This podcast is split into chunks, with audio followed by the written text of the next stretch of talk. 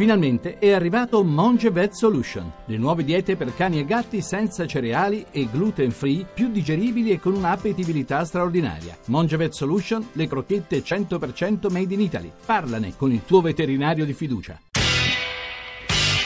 Radio Anch'io, l'attualità in diretta con gli ascoltatori. C'è una frase che a me è rimasta incisa fin da ragazzino, se non sai da dove vieni non riuscirai mai a capire dove vuoi arrivare. Soprattutto non accontentatevi di piccoli saperi, prendetevi grandi saperi.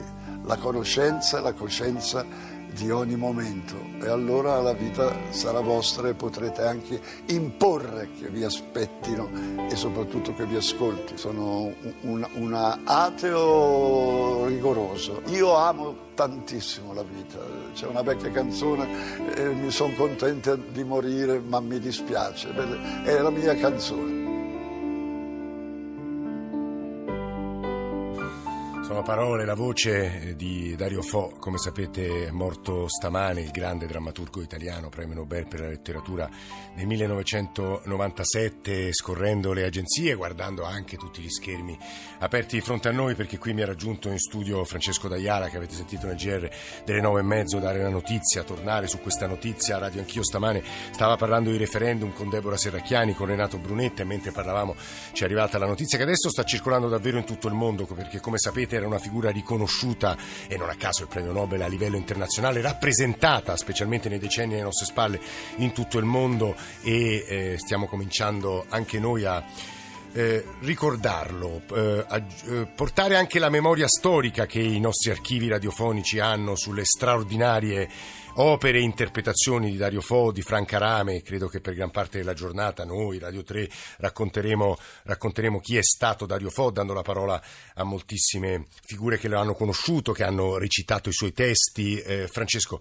D'Aiala qui accanto a me, e dicevo, eh, abbiamo parlato di referendum, adesso vorremmo parlare di Siria, già collegato con noi il Ministro degli Esteri Paolo Gentiloni, dal quale subito andremo, volevo semplicemente tornare almeno sulla notizia eh, della morte di Dario Fo, per poi chiudere anche questa trasmissione di radio anch'io, ma poi la radio ne parla sarà largamente dedicata a Dario Fo, anche perché era una puntata già pensata sulla lettura nel giorno dell'assegnazione, del premio Nobel. Quindi chiedo al Ministro degli Esteri Gentiloni veramente un paio di minuti di, di, di attesa perché volevamo semplicemente dire agli ascoltatori, insomma, dare qualche informazione in più. Francesco. Eh beh, eh, Dario Fo appunto è, andato, è, è morto stamattina appunto all'ospedale Sacco di Milano e già per un paio di settimane che eh, appunto anche i familiari erano stati avvertiti che le condizioni andavano peggiorando. Ma quello che lascia, secondo me, eh, Dario Fo, la cosa più importante è la sua opera. E la sua opera è, a parte Mistero Buffo, io voglio solo dare eh, due dati, che è stato eh, tradotto in 30 lingue e, e, rappresentato non solo ovviamente da Dario Fo e, e da Franca Rame in, in decine e decine di paesi, che è appunto l'irrisione al potere, che è sempre stato diciamo, parte delle cifre di Dario Fo.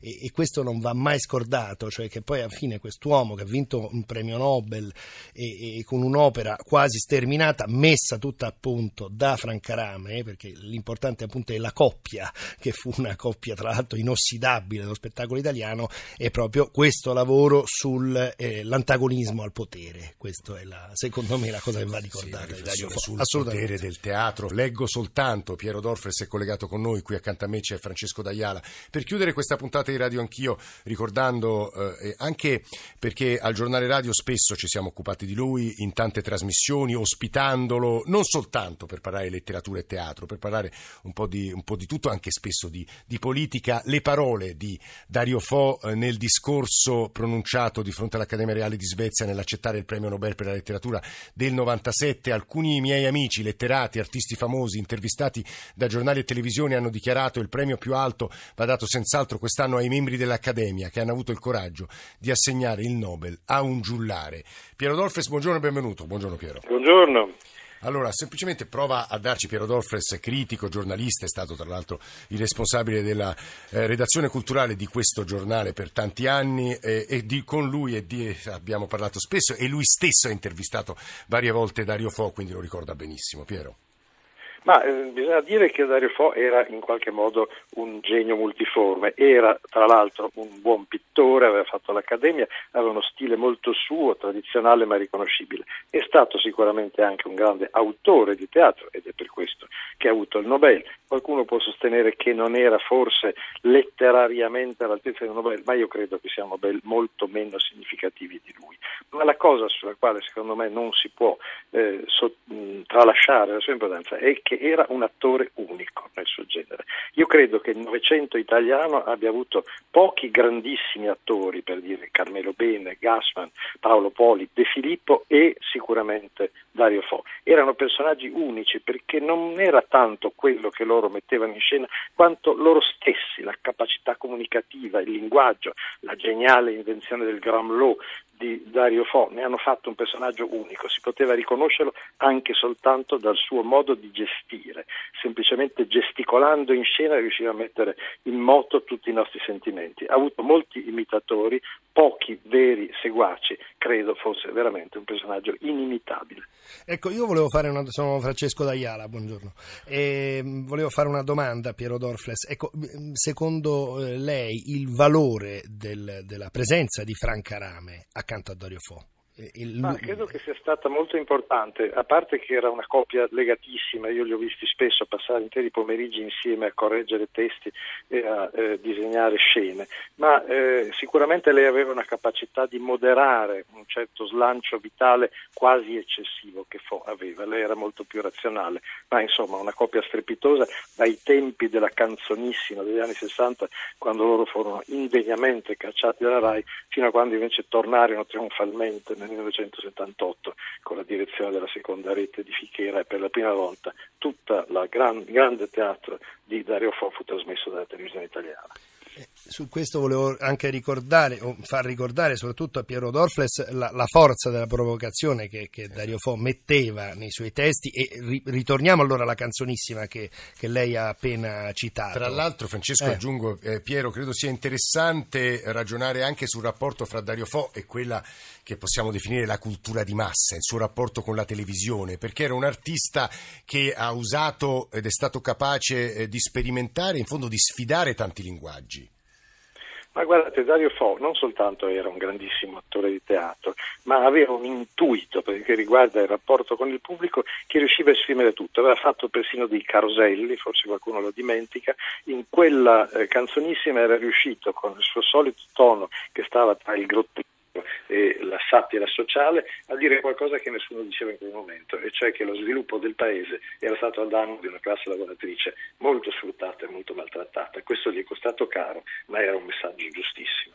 Peraltro ci sono i nostri ascoltatori che adesso cominciano a ricordare eh, Dario Fo, c'era un messaggio molto bello di Marina da Venezia, se lo recupero ve lo leggo, che in sostanza diceva quanto ha riempito la nostra anima, la nostra anima di cibo. Credo, Piero Dolfes, che sia necessario un passaggio, perché sono gli ascoltatori stessi a domandarcelo sul rapporto con la politica. Un teatro politico, un teatro, scrivono diversi ascoltatori, eh, che ha, è stato, eh, an- l'espressione un po', un po' aggressiva, ancillare rispetto all'antagonismo più puro. Ma io credo che bisogna storicizzare questi fenomeni.